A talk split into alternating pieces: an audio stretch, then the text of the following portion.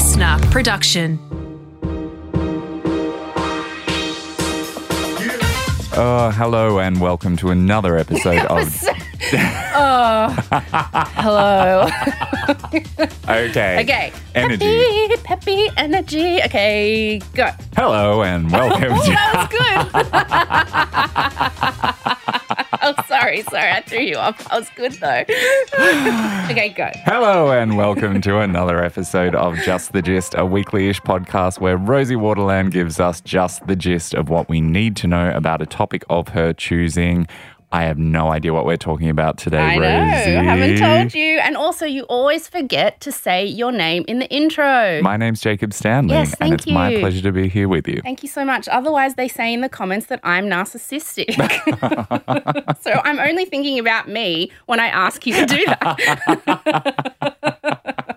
I will introduce myself to make you look better. There we go. Welcome, dearest friend Jacob Stanley. And yes, I haven't told you what we're talking about this week. I'm very excited about it. And you're going to get excited when I say it because you know how much I love this topic. We're talking about Titanic. Titanic. Titanic! Yeah! Yay! you knew. Oh, she has been dropping amazing Titanic facts on me for years and years and years. I'm sure I've forgotten all of them, but oh, you look so happy and so excited. Because I've been researching it for the last three and a half hours. Not that I really need to. I feel like I could make corrections on the Wikipedia ah. page. Okay, a weird random fact people don't know about me is that I've been obsessed with the Titanic for a very, very long time. Mm. Um, since before the movie, thanks, latecomers.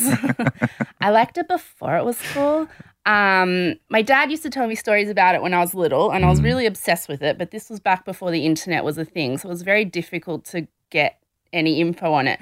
My mum had to order me like this book from England, um, which I loved and read and read and read and read. And then the movie came out, and there was an explosion of obsession with Titanic. So then mm. there was a million books everywhere. So I had so many, and I used to like spend my Saturday nights while my sister was in her room with all her cool friends listening to Tupac and secretly smoking bongs out the window. Mm. And I would sit next to a CD player playing the Titanic soundtrack, reading Titanic books and comparing the facts in each of them and like putting corrections in them because I was going to write to the publisher to let them know there'd been mistakes.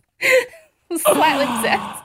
Um, I saw the film 13 times at the movies, Uh huh. but I hated the Jack and Rose parts because they were lame. Mhm. So I only really wanted to see like the engine room and stuff. And again, point out where there were historical ac- inaccuracies. Uh huh. Yeah. So I know a lot about this. Okay. And I will say my knowledge has waned somewhat as I've gotten older. But as I was going over it all to get it ready for today, I realized just how much I do still know. And it's kind of embarrassing. Uh huh. Did you ever send any of your corrections into the publishing house? I'm sure I passed them on to my mother, who told me that she would, and she never did. Okay, right. That I still have all my books at home. I still have. I had um for Christmas one year. All I wanted was the front page of the New York Times with the headline that the Titanic had sunk, and I got Mhm. that framed, and I had that hanging in my room for a long time. Mhm. um, I also um got my mum to. Oh my god, this is so embarrassing. Um, make me like because my mum was quite creative when she was sober and she made me a bunch of portholes to stick on my bedroom wall so the inside of my room looked like the inside of a ship. Oh, cute. I know. Mm, And I wasn't I was like 12. yeah. Like I was old enough to be cooler. Yeah. Yeah. you went in a different direction, and that's okay. anyway. Anyway, so, are we doing breaking news Yes, this shall week? we? We are. Breaking news, breaking news. I got the scoop, you see? Get it here. Boys, I got the headlines. I was chasing down a scoop and I did it loo. Scoopity scoop do. Scoop away. People have commented that they really like that voice. they really do. Yes. Um, so I'm just gonna like let it organically develop each week. um, but that's how I imagine everybody talked in the 30s, hmm especially journalists. hmm Um, okay, breaking news this week.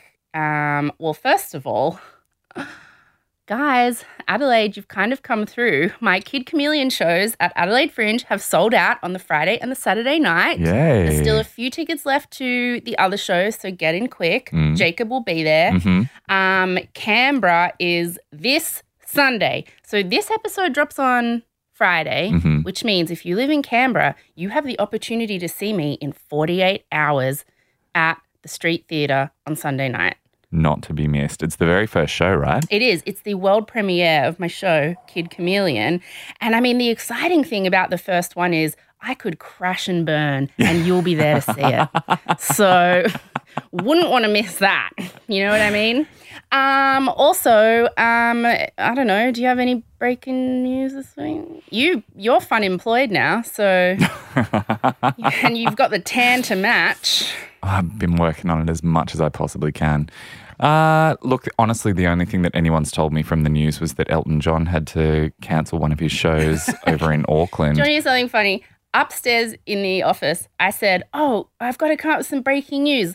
Does anyone have anything? And someone said, Holden shut down. And I said, No, that Jacob would care about. and I love that you then bring Elton John had to walk out of one of his concerts early. What happened to Holden? Uh, I don't know the details, but they, they're stopping making them. Oh, they stopped making them in Australia. Didn't they stop making them in Australia a while ago?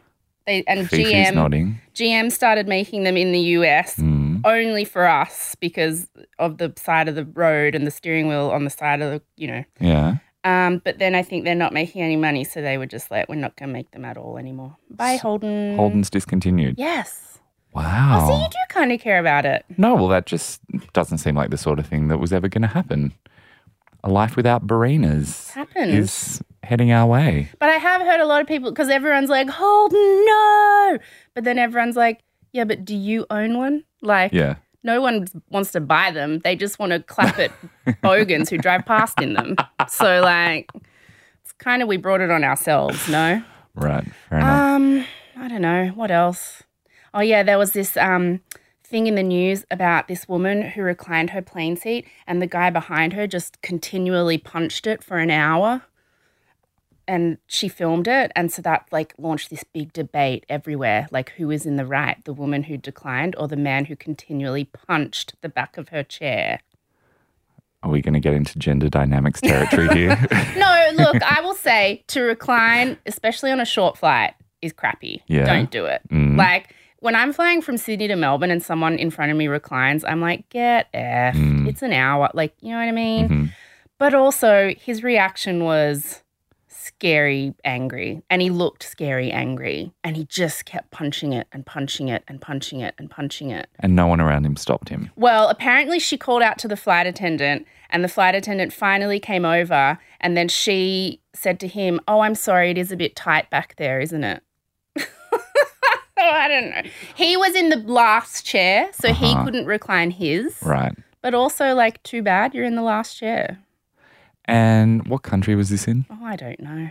I'm giving you just the gist. Okay. It Right. just launched a big thing. right. This is okay. in the news. Look it up. so don't recline on short flights. Yeah. And also, if someone does recline and it impinges on your space, ask them politely to Yes. Move it back. Just say, I'm really sorry. I'm abnormally tall or I'm whatever. And that is quite uncomfortable for me. Do you Punching mind? is rarely the answer. I think most people would go, absolutely, I'm sorry. And generally on planes, there's like that understanding where when it's sleeping time, everyone reclines. And when it's eating time, everyone sits up. And you know what I mean? mm. Everyone gets how to do it. Basic etiquette. Exactly. Uh huh. Okay, and that made global news. Wow. It really did actually. You guys didn't it? It was a huge news story. Yes. I'm just I'm just passing along the information. Oh, this is why I avoid the internet. Okay, well that was breaking news. I gave you the scoop. See? I love it now. I know. I know. I love it too. Um, that could be if we ever do merch. I gave you the. sc- I got the scoop. See, breaking news. Do do do do do. I gotta say, it's fun to do. Try and do it. It's really fun. Once you start, you can't stop. Go. Breaking news. I know. You feel quite sassy. Breaking news. Anyway, Okay, okay. I gotta get a little bit on. more southern in there. We got, we've got a lot of Okay. We've got a lot of Titanic to Yes, get through because I could. I I told Felix for the first time ever to give me a time warning this week because I could talk about this for so long. So, and I'm worried that I've just have will go into too much detail unless someone reins me in. Okay, and now are you telling this as a narrative or like top five facts? No, or... it's a narrative. Okay. Where do we begin? Oh, we're beginning with the shipping company that designed the Titanic. Oh, very beginning. Okay, great. okay. Okay. Okay. Titanic was owned Mm, by a shipping company called the White Star Line, which the equivalent of it today, because there wasn't air travel back in 1912, it was kind of like Qantas, you know what I mean? So shipping companies were like airplane companies, and their ships were like airplanes. And the White Star Line was run for a long time by one of the dudes who started it called um, Thomas Ismay. But then he died and in 1899, and his son Bruce Ismay took over. hmm And it was also around this time that a super rich dude called JP Morgan invested a lot of money in the company. So JP and Bruce were like, oh my God, your dad's dead. Let's go rogue. And so they were like, let's build some cool shit. Mm. So I kind of imagine they're a bit like Elon Musk. Like they've got all this money Yeah. and they've got this shipbuilding company. And so they just want to like design the Batmobile of ships hmm and they were being outdone so they did need to do something cool like there was this other shipping company which is still around today called the cunard line Mm. um, and they had these two big ships called the lusitania and the mauretania and they were like the epitome of size and glamour and class and um, and white star line didn't really have anything like that that could compete Mm. and, you know, the only way to get from America to Europe and back from Europe to America was um, across the Atlantic Ocean on a ship. Mm. So you wanted to have the ships that people wanted to go on. Mhm. That was how you would make money. hmm So Bruce Ismay was like, let's build the bestest, biggest ships ever. And JP Morgan was like, I'm into that. Here's heaps of cash. hmm So in 1907, White Star Line Mm. starts building these three ships that they call the Olympic class ocean liners. So the first is called the Olympic, and the second is the Titanic, and the third is the Britannic. And Bruce Ismay is like a total press whore, not unlike Elon Musk. Mm. So he starts spruiking them from the get go. Like before they've even started building, when they're just imagining them, he's doing these press conferences about how he's going to like build, you know, just revolutionize shipping. And it's a, it is not unlike the way Elon Musk talks about how he's going to revolutionize space travel and make it a tourist thing, and Mm. which um, Richard Branson does as well. Mhm. And so he basically just keeps telling everybody that, uh, you know, in a few years, we are going to have the only ships you will ever want to go on, unprecedented. And like so much vanity goes into it that a lot of people don't know that when they were building the Titanic, it only needed three of those smokestacks on top. Mhm. But because other big ships at the time had four and they wanted it to look like the biggest and the best, Mm. they built the fourth one, but the fourth one's just a hollow fake one and nothing comes out of it. It's just a fact. Yeah. so when you when you look at paintings of the Titanic and see smoke coming out of the fourth one, you know that that's inaccurate. Just Uh-huh. because that one was fake. So anyway, um, Thomas Ismay also started going on at this point while the ships were still being built Mm. um, about the fact that they were going to be unsinkable. Mhm. This was A, because their sheer size would just make them indestructible in the ocean. Even though, interestingly, the Titanic is actually the, wait, the smallest cruise ships today are bigger than what the Titanic was. Oh wow. Yeah. So it was big then, but it, it would be considered tiny Mhm. now.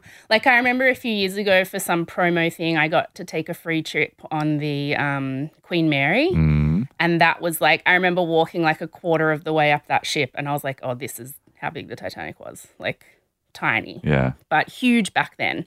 So they, I remember that. You had to get a ball gown, didn't you? Yeah, I did. Yeah. because the Queen Mary's super fancy. Like you, you have to wear black tie stuff to Yeah. dinner, and yeah. It was nuts. And I took Taylor, my little sister, who had half a shaved head. we we kind of stood out, but it was such a blast. I would go on the Queen Mary again in an effing heartbeat if I could afford it. It's so expensive. But it literally is the closest experience you can have, I think, to being on the Titanic Mm. these days. Until unless Clive Palmer builds his replica, which he says he is. But um What? yeah, Clive Palmer says he's been building a replica of the Titanic for years. I don't know if it's ever gonna happen, but Has anyone seen it? no. There's renderings.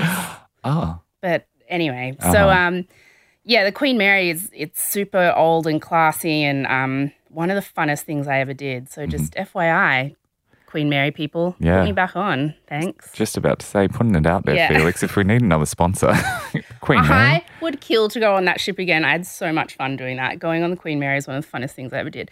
So they were saying it was unsinkable because it was so big, it was indestructible, but also because the ship's designer, this guy called Thomas Andrews, had designed into the ships these things called watertight compartments, which Mm. The best way to explain it is like the bottom half of the ship is basically like an ice cube tray, like made of big steel walls. Mm. And if any part of the ship is damaged, they would quickly shut the watertight doors so that only that one compartment would fill up with water. Mhm. So then the rest of the ship would stay afloat.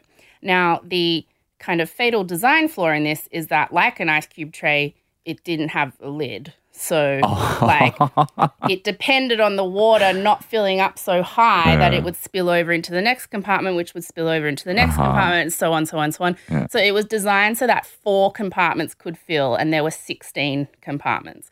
But they never envisioned a situation in which four of the compartments would fill with water. Like that was just unfathomable to them. So they assumed it was unsinkable. So, the Olympic, the first ship, launches in 1911, and it does have some issues, but this is just the gist, and I'm trying to rein in my nerdiness. So, if you want to look those up, you can. Mm. But it's kind of like the practice ship. Like, everyone's most excited about the Titanic, which launches a year later in 1912. And it is literally the most famous thing happening in the world at that time. And the way I keep thinking to compare it is imagine in a few years when space tourism finally happens Mm. What a huge deal it would it will be. Yeah. And like just in the year before Titanic launched, like people wanted to know what it looked like. They wanted to see the inside of it. They wanted to understand the dimensions of it. It was like selling tickets like crazy. It's like now how like Justin Bieber and Ashton Kutcher and stuff have already bought tickets to be on the first Virgin Galactic trip into space. Like mm. people were spending a lot of money on tickets. It was like this just unheard of incredible thing that everybody was excited about. Everyone everybody wanted to be a part of. Everybody was reading about. It was huge news Mm. and it was all anyone was talking about for a year like Mm. before it launched. It also really was like nothing anyone had ever seen at the time. So they wanted it to be like a hotel rather than a ship. So the interior design was based off the Ritz Hotel. So it was very fancy. And there was like a swimming pool and a gym and a Turkish bathhouse with an electric spa, which this was 1912. So Wow. it was like a big deal. It was like Mhm. the height of technology. There was like heaps of restaurants. Um, one of them was designed to look like you were walking down a Parisian street. Mhm. Um, there was a library. There was, of course, the grand staircase, which everybody recognizes from the movie, which was considered like a feat of design to have that kind of glass dome in the middle of this structure. Mm. Also, the third and second class facilities were way better than others at the time. So, second class on the Titanic was considered almost like first class on other ships, and same as third class was a lot like second class. And the tickets were hold on, I've got the conversions here. So, a first class cabin was around $4,000 in 1912, which is over $100,000 today. The cheapest first class cabin you could get was $2,300, but that was like sharing with other gentlemen. You know Oh. what I mean? So that was kind of like first class version of a dorm. Mhm. Um, the cheapest ticket you could get was in third class, which was 40 bucks. And that was bunking in a room with like 10 other people. And that was about $900 Uh-huh. today. The first trip was going to be from Southampton in England to New York in the US. That brings us to the maiden voyage. Uh-huh. So on April 10, 1912, it leaves Southampton. A lot of people don't know that it also stops in Cherbourg in France to pick up some more people. Mhm. Um, that's where it picked up the famous Molly Brown, played by Kathy Bates in the Titanic. Was movie. she a real person? She was a real person, yes. Oh wow. Um, she went on. she went on to be called the unsinkable Molly Brown because Mm. um, she you know, didn't sink. Mm. Um, but she was also in her boat, um, in her lifeboat, got all the women on her lifeboat together to boss around the officer to get him to take the boat back to try and find people who were alive. So Uh-huh. she was like one of the only first class people to be like, let's not let everyone die, guys. Mm. Um, yeah, so she was a real person. She got on in Cherbourg. And then from Cherbourg, it set off across the Atlantic, like, and then it was going to be nonstop to New York. Mhm.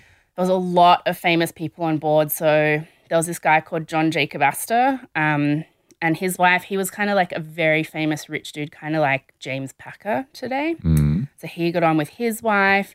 Um, there was Ida Straus, who was the founder of Macy's department store. He got on with his wife Isidore. They're actually depicted in the movie. You know, at the end, towards the end, when there's an older gentleman and his wife lying in bed together as the water rises around them, because she refused to get on a lifeboat without him. So they just went back to their cabin and drowned. Oh, So that's them in the movie. that's real too. Yeah, that's real. Too. Wow. John Jacob Astor, he died as well. And his body was so deteriorated from the water. The only way they knew it was him is because he had um, monogrammed like underwear and collar in his body. Mm. Also, Benjamin Guggenheim was on board. Mm. Um, just kind of like the entire guest list of the Met Gala today Right. Was Uh-huh. on the Titanic. Mhm. So like celebrities, but also just like society people and whatever. Mm-hmm. But also a lot of third class and second class, which is where they made the majority of their money, was Mm-hmm. hawking those tickets. A lot of immigrants who were going to America to like start a new Mm-hmm. life. Also on board is Bruce Ismay, who'd been plugging it for years and years and was like felt like he was about to become a bazillionaire, felt like this was his rock star moment. Thomas Andrews, the designer, was there as well. Interestingly, and this has led to a lot of like conspiracy theories. JP Morgan, the guy who funded the whole thing, pulled out the day before the ship left. Uh huh. And we won't go into this because it's just the gist and it's a whole other thing. But there is a conspiracy that they swapped the Titanic with another ship and sank it on purpose for the insurance money. And JP Morgan knew that, and that's why he didn't get on. But you can Google that yourselves. But just real quick, was it insured? Okay, Let, me, uh, let me give you a very, very, very, very quick.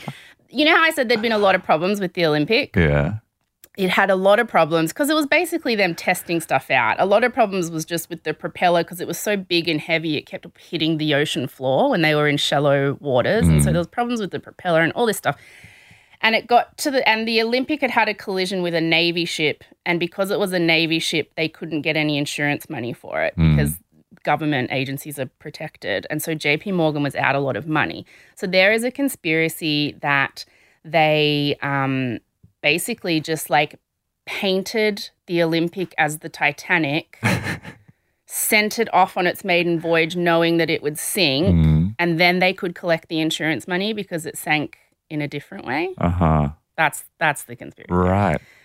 I don't believe it. Uh huh. I've read several books on the subject. it's been debunked, but a lot of people believe that JP Morgan didn't get on the maiden voyage because he knew they were going to sink it. But Right. whatever. Uh huh. The ship was captained by a guy called Edward John Smith, who had literally retired. And he was like a pretty famous ship captain. But Bruce Ismay begged him to do this one last journey just because it was kind of like a symbolic thing. It's kind of like the first tourist sh- spaceship into space being captained by Neil Armstrong. Uh-huh. It's like there are plenty of people who can do it, but it's just cool to have him do it. Yeah. So Bruce Ismay was like, please, John Smith, will you do it? And he was like, oh my God, okay, well, I was about to retire.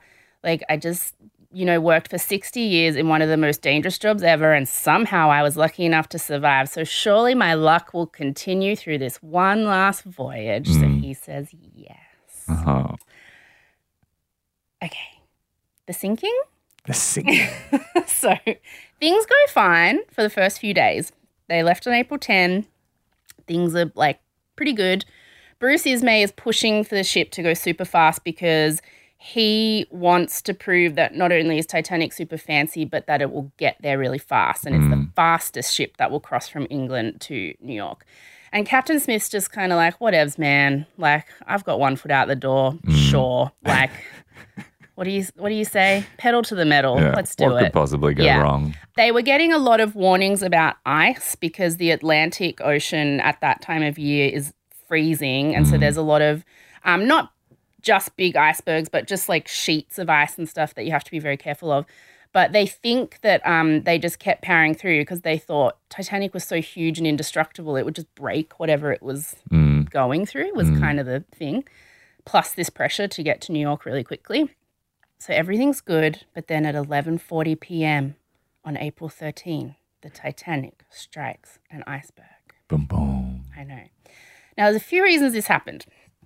The first is that there's ice everywhere. Mm. There are two men, uh, lookouts, who stand up in the little basket called the crow's nest, which is that thing right at the topmost point of the ship, and they're meant to look out for icebergs. Mm. The problem was on this night, um, there was no moon, so it was quite dark. And also, the sea was like abnormally calm. Like mm. they've said since then, it was almost like it was a pond, like there was mm. just no waves. And so, normally, you can see water crashing against the base of an iceberg. So, they mm-hmm. couldn't really see that. And also, this is nuts. And this is another thing that people say go, proves the conspiracy. There was a mix up in Southampton. And so, the lookouts didn't have any binoculars. So like they were up there looking, but they couldn't look that far, Uh huh. which was like a big deal. That's proven they didn't have binoculars. No, they didn't have them. Yeah, Oh. there was a mix up. They got left in Southampton. so they didn't have binoculars.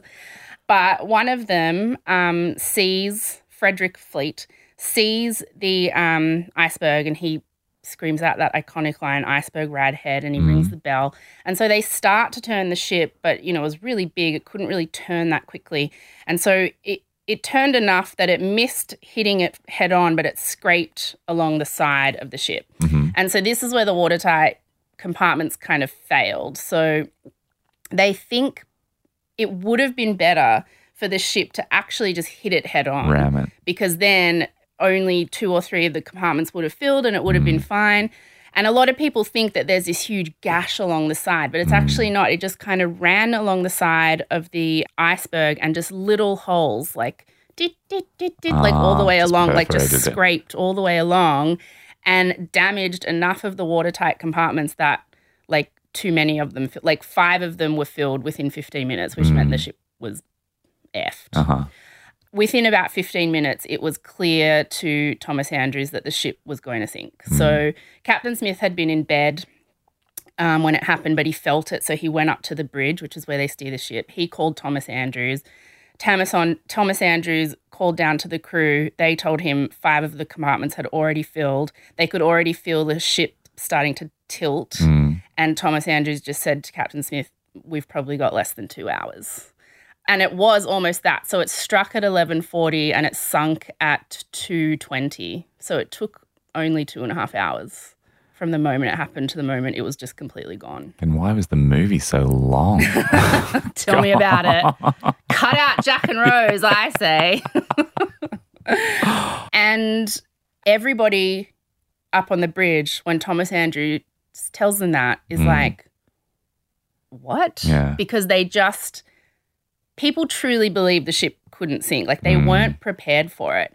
And because they thought it was unsinkable, they had like tentatively done like safety drills and stuff, but not in any significant way. Mm. Captain Smith and Thomas Andrews both knew straight away that a lot of people were going to die because the Titanic had 20 lifeboats, which could each fill with 68 people, which holds a total of 1,178 people. Mm.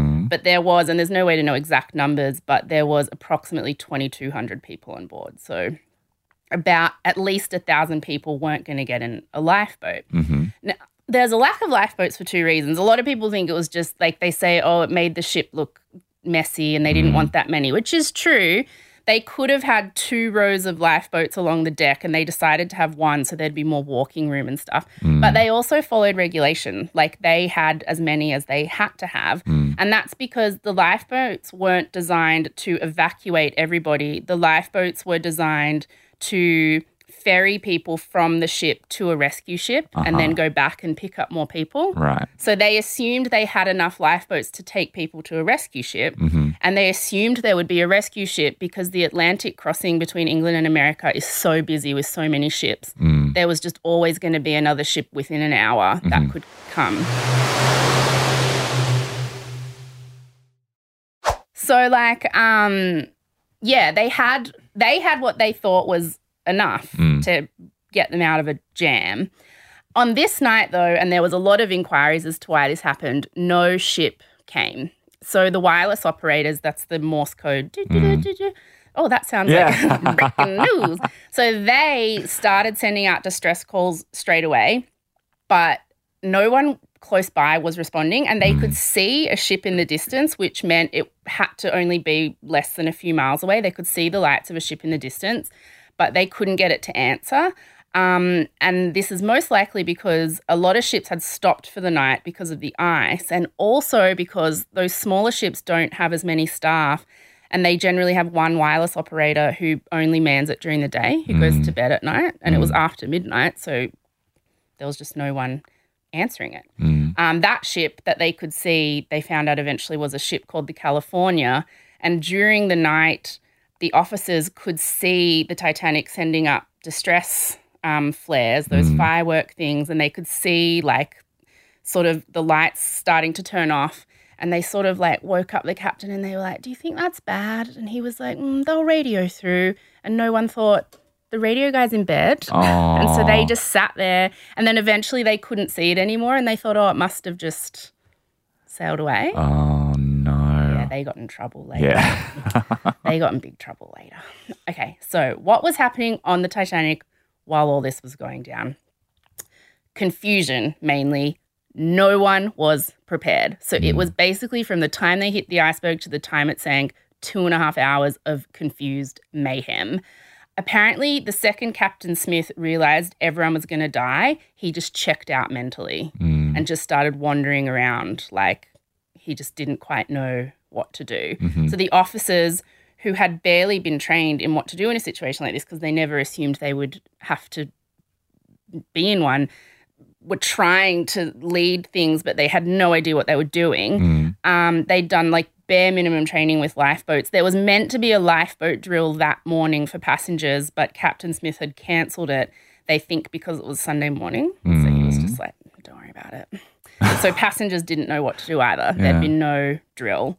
Like, and I will say, when I went on the Queen Mary, that was the first thing you did. You got on the ship, you went and dropped your sh- shit off, stuff off in your room, and you immediately had to go up to this big communal area where they walked you through what to do. Like, before you even left the dock, they told you what to do Mhm. if the ship was sinking. Well, they've learned their lesson. Exactly. So, crew members started loading people onto the boats, but a lot of them didn't realize the severity of what was happening, and it wasn't confirmed to them that the ship was sinking. So, a lot of them just thought it was like, you know, a precaution. Most first class passengers didn't want to get into the boats because they looked rickety and shit. And they were like, why would I get off this unsinkable, like, Yeah. five star monster of a boat and get onto that piece of crap. um, so a lot of them were refusing to get in. The band was asked to come and play just to like keep them calm. So the string quartet was there, which famously um, played until like literally water was at their knees. And then they played a song called Nearer My God to Thee. And then they put their instruments down and just went their separate ways and they all died.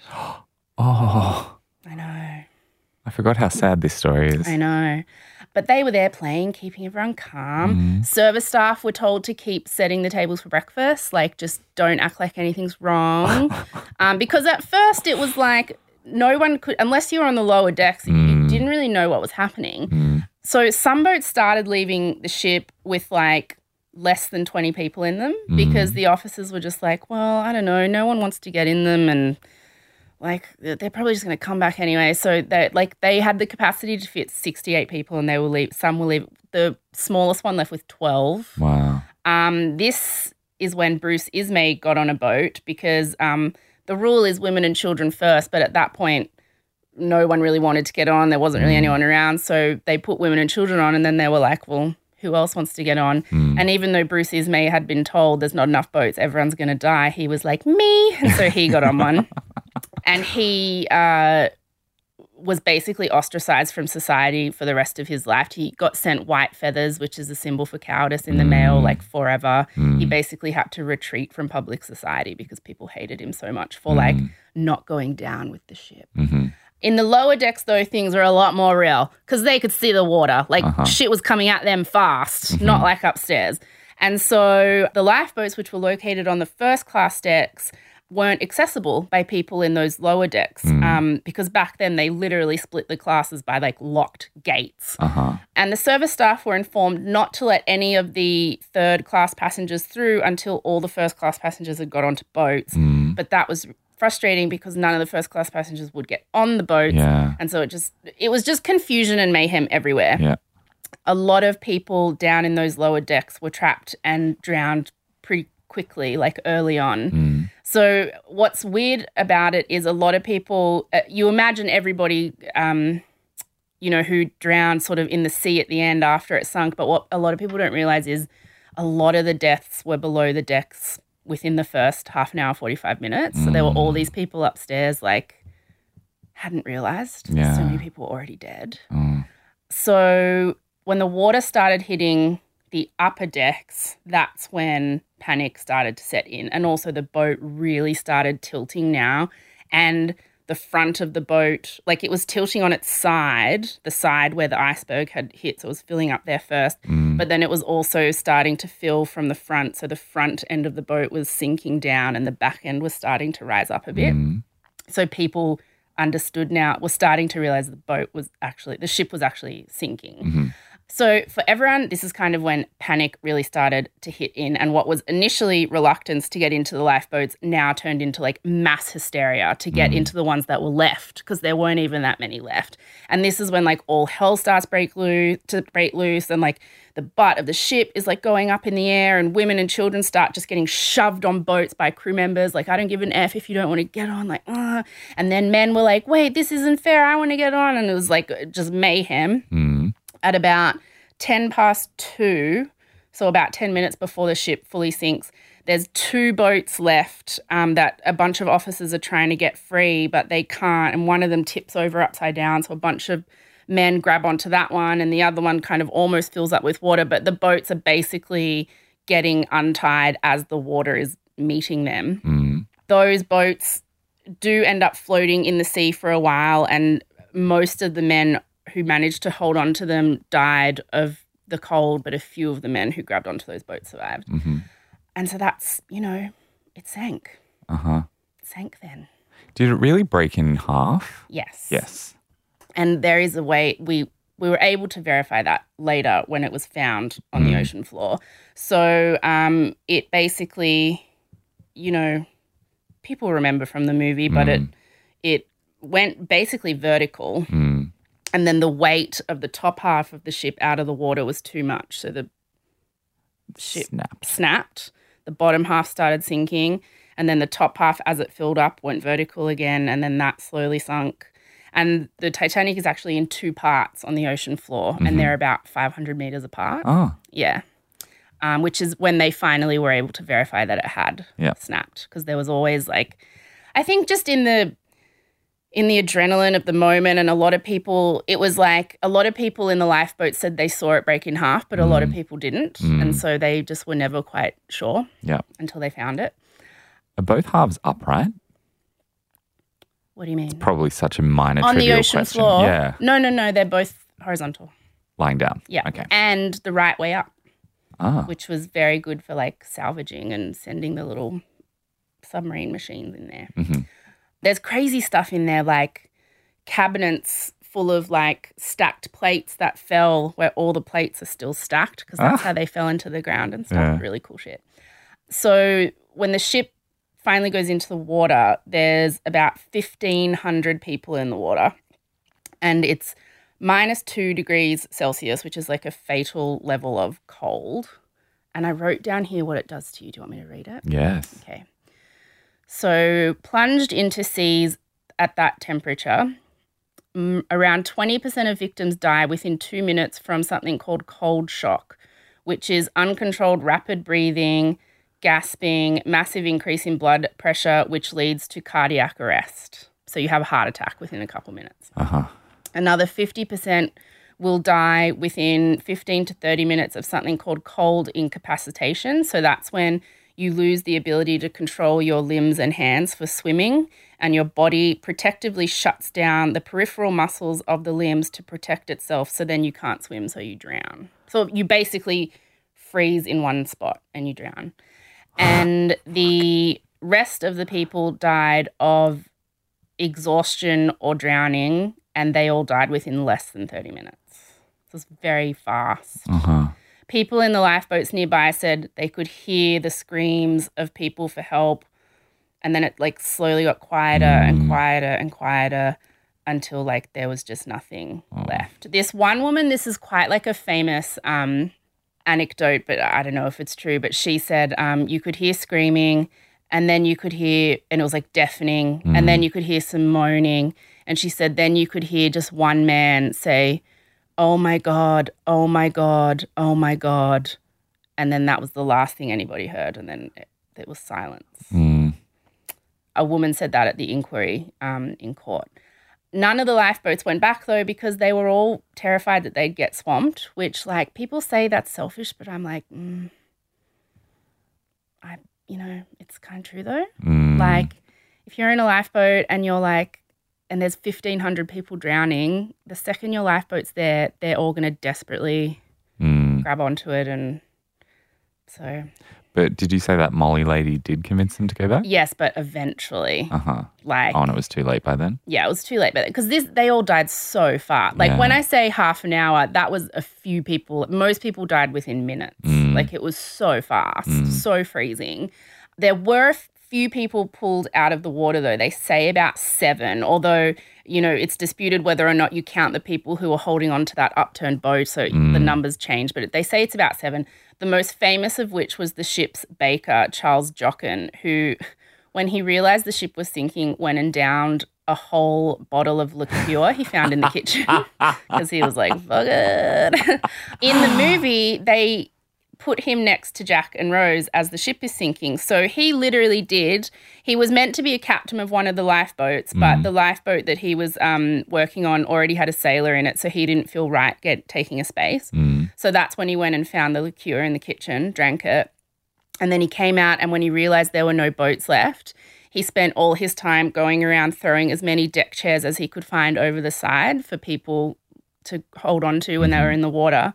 And then when he'd done that, he was smart and he went and climbed on the very end of the ship, Mm. climbed on the other side. Oh, yeah. And then so when it tipped up, Yep. he just basically said I ro- he said I rode it down like an elevator and when it got to the bottom when it the ship met the water I just stepped off. That's what he says. And so they put him in the movie when Jack and Rose are holding on waiting for the thing to go down. Rose looks um like next to her and there's a man in a white chef's uniform. Hmm, That's him. Aha. So he By the way, I he's got similar instincts to mine because Yeah. I'd go down a bottle of liquor know, right? as well. And is that what kept him alive? Yeah, well, it that's kept what his they body say. temperature Yeah. high So enough. yeah, he um they he got pulled from the water like two hours later, and so when it was um daylight, it it had already um uh, the sun had risen, and they say the only way he survived is that the alcohol kept his body warm. He says he didn't even notice it was cold. I think he was pretty smashed. Was that part of the Queen Mary safety procedures? If the ship starts to go go down, just guzzle some vodka. No, funnily enough, they didn't recommend that. Your own hack that you took in with you. Ah, um, notable deaths were, um, like I already told you, Ida and Isidore Straus, J.J. Astor, Thomas Andrews died, uh, as did Captain Smith, um, because it was kind of back then that thing where you have, to, if you don't go down with your ship, you'll be treated like Bruce Ismay forever, which is Mm. kind of, um, what was that ship a few years ago that um, tipped over sideways and a lot of people died and the captain took off within the Concordia? Co- Co- Concordia? Felix is nodding, That ship in, it was like off the Italian coast like a few years ago and it um, hit the reef and tipped sideways. Not a lot of people died. I think like 20 or something, or maybe Mm. even less. But the captain pretty much got off straight away and just didn't help. and so I think he's in prison now. oh, Yeah. oh, Anyway. there you go. Um, Italy has a reef. I, I, I just was picking a place, I don't know, around, you know, wherever. So it's hard to have exact numbers, but about 700 people lived and about a bit over 1,500 died. Mm. Um, and of those 1,500 people, only 330 bodies were recovered. Um, the last one of which was found two months later, a few hundred miles from the site of the sinking. There's some pretty moving photos um, from down on the seafloor of shoes next to each other. So you know that a body was once there that has since disintegrated Yeah. and the shoes remain. You can go and like Google all these incredible photos. In the morning, there was one ship that during the night had responded to their wireless calls. It was a ship called the Carpathia, but they had been like five hours away. And they were like, Surely there's a ship closer. Like, isn't the Californian around there? And they were like, We can't get in touch with them. Hard. Um, and so the Carpathia was like, okay, shit, we're coming. So they left straight away and came, but it took them five hours to get there. And they expected to get there to like, you know, see, and they just got there and there was a few lifeboats in the water and they were like, what the hell? and so everyone from the lifeboats got pulled onto the Carpathia. It took three days to get to New York, which by then, along with the rest of the world, was in total shock. So imagine like all the fa- like just everyone at the Met Gala, every famous person you can think of right now, Yeah. all went on Richard Branson's first tourist like trip into space, Mm. and it crashed and exploded, and they all died. Like everyone was just Mm. in shock. Yeah. No one could believe it. When the Carpathia got to New York, 40,000 people were waiting at the dock to see the survivors get off the ship. Oh, and that's when Molly Brown, because reporters were there and everyone was like, What was it like? And Molly Brown got off and they said to her, How did you survive? And she said, Because I'm unsinkable. And uh, she said, Unlike the Titanic, I'm unsinkable. And so then she got named the unsinkable Molly Brown. There was lots and lots and lots of inquiries basically they all came to the conclusion that uh, Captain Smith had ignored ice warnings because he wanted to get to New York really fast. Mm. There was an inadequate amount of lifeboats, Mm. obviously, and the crew weren't properly trained in how to fill them. And there was also a lot of talk and a lot of inquiries about where the hell the Californian was. And so, like I said, they all got in a lot of trouble. Mhm. The two main sort of changes to law that came out of the disaster was that radios and wireless machines had to be operated 24 hours a day. So you couldn't have a wireless operator who goes to bed at 8 p.m.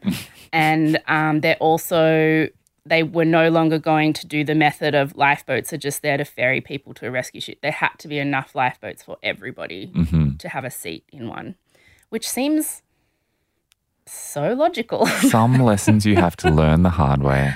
Then in 1986, Robert Ballard, famous sea explorer, finally finds the Titanic under the sea. It's almost four kilometers down in the Atlantic Ocean. It was split in two parts, which finally confirmed that it had broken. And there's lots of cool stuff down there. And since then, he took he's a um, he's all about like uh, protecting and preserving sites like that. But there's been a lot of problems with like grave robbers and stuff, and um, people stealing parts of it. There's also been a lot of debate about whether or not we should preserve it and leave it as it is, as a sort of holy site uh, to honor the dead Mm. Or if we should save all the stuff before it disintegrates because the pressure of the water down there is something like 4,000 pounds per square inch. So, like, a person would just get crushed in a second. Mm. So, all the stuff down there is just getting worn away and worn away and worn away. And so, they're trying to, you know, they have brought a majority of it up. So, you can go to all those exhibitions where you can see stuff they've pulled up from the ocean floor.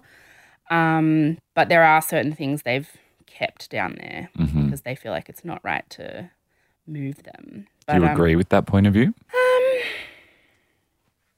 I don't know. I I mean now 20 years ago maybe I would have said leave it, but now it is they think probably any day now um, the two structures will just collapse in on themselves because it's just eroding and eroding and eroding.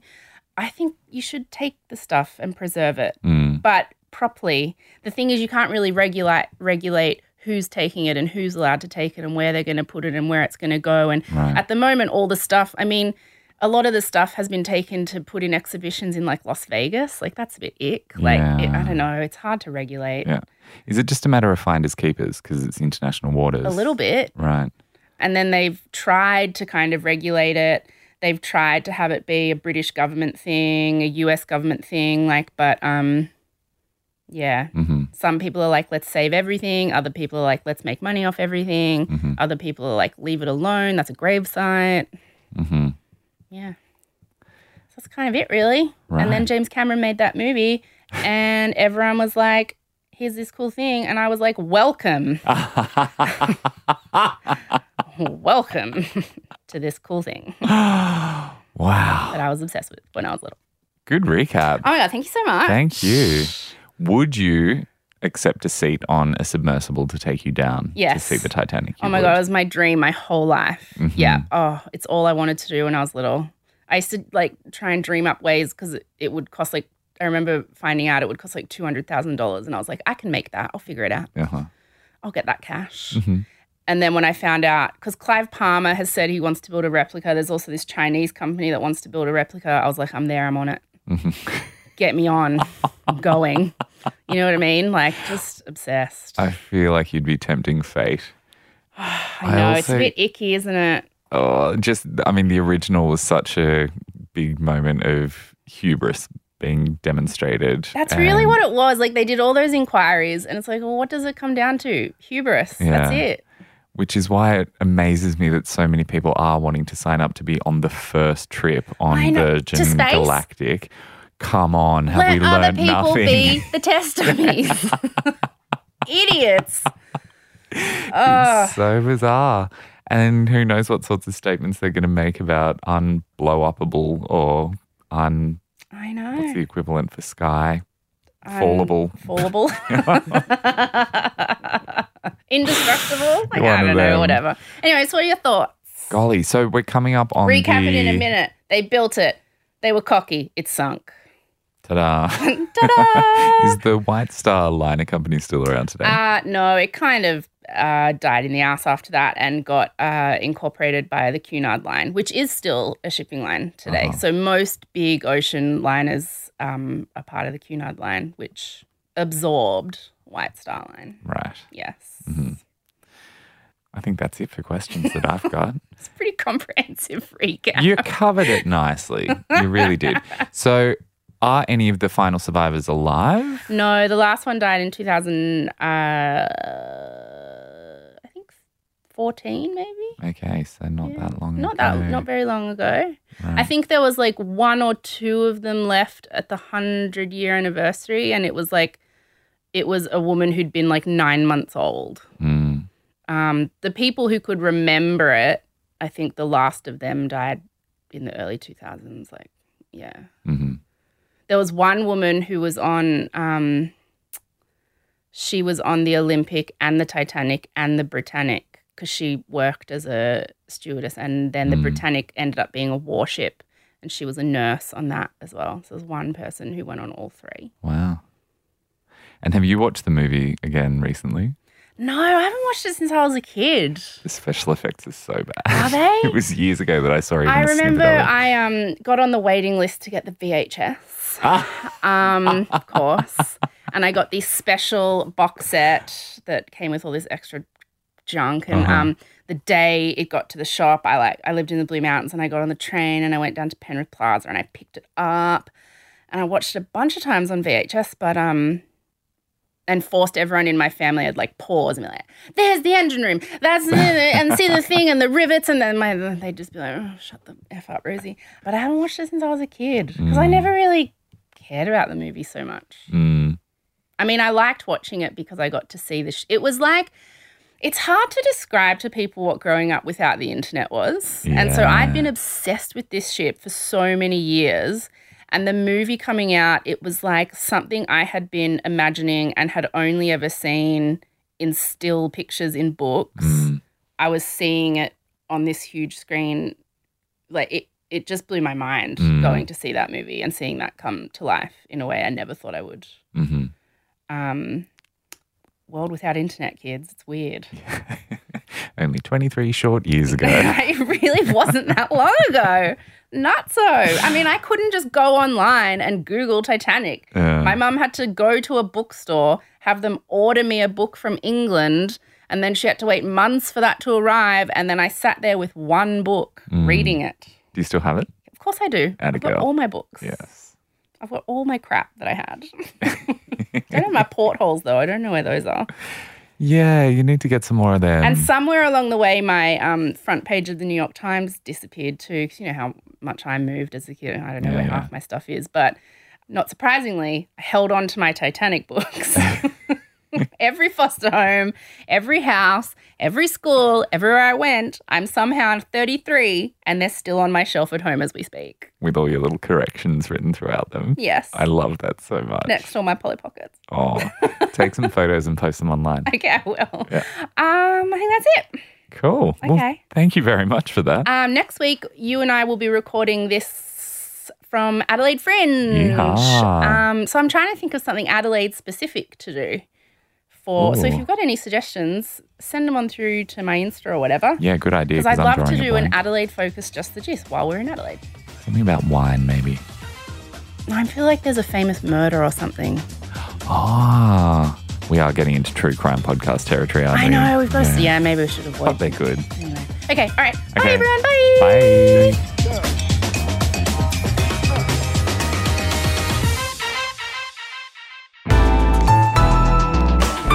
listener.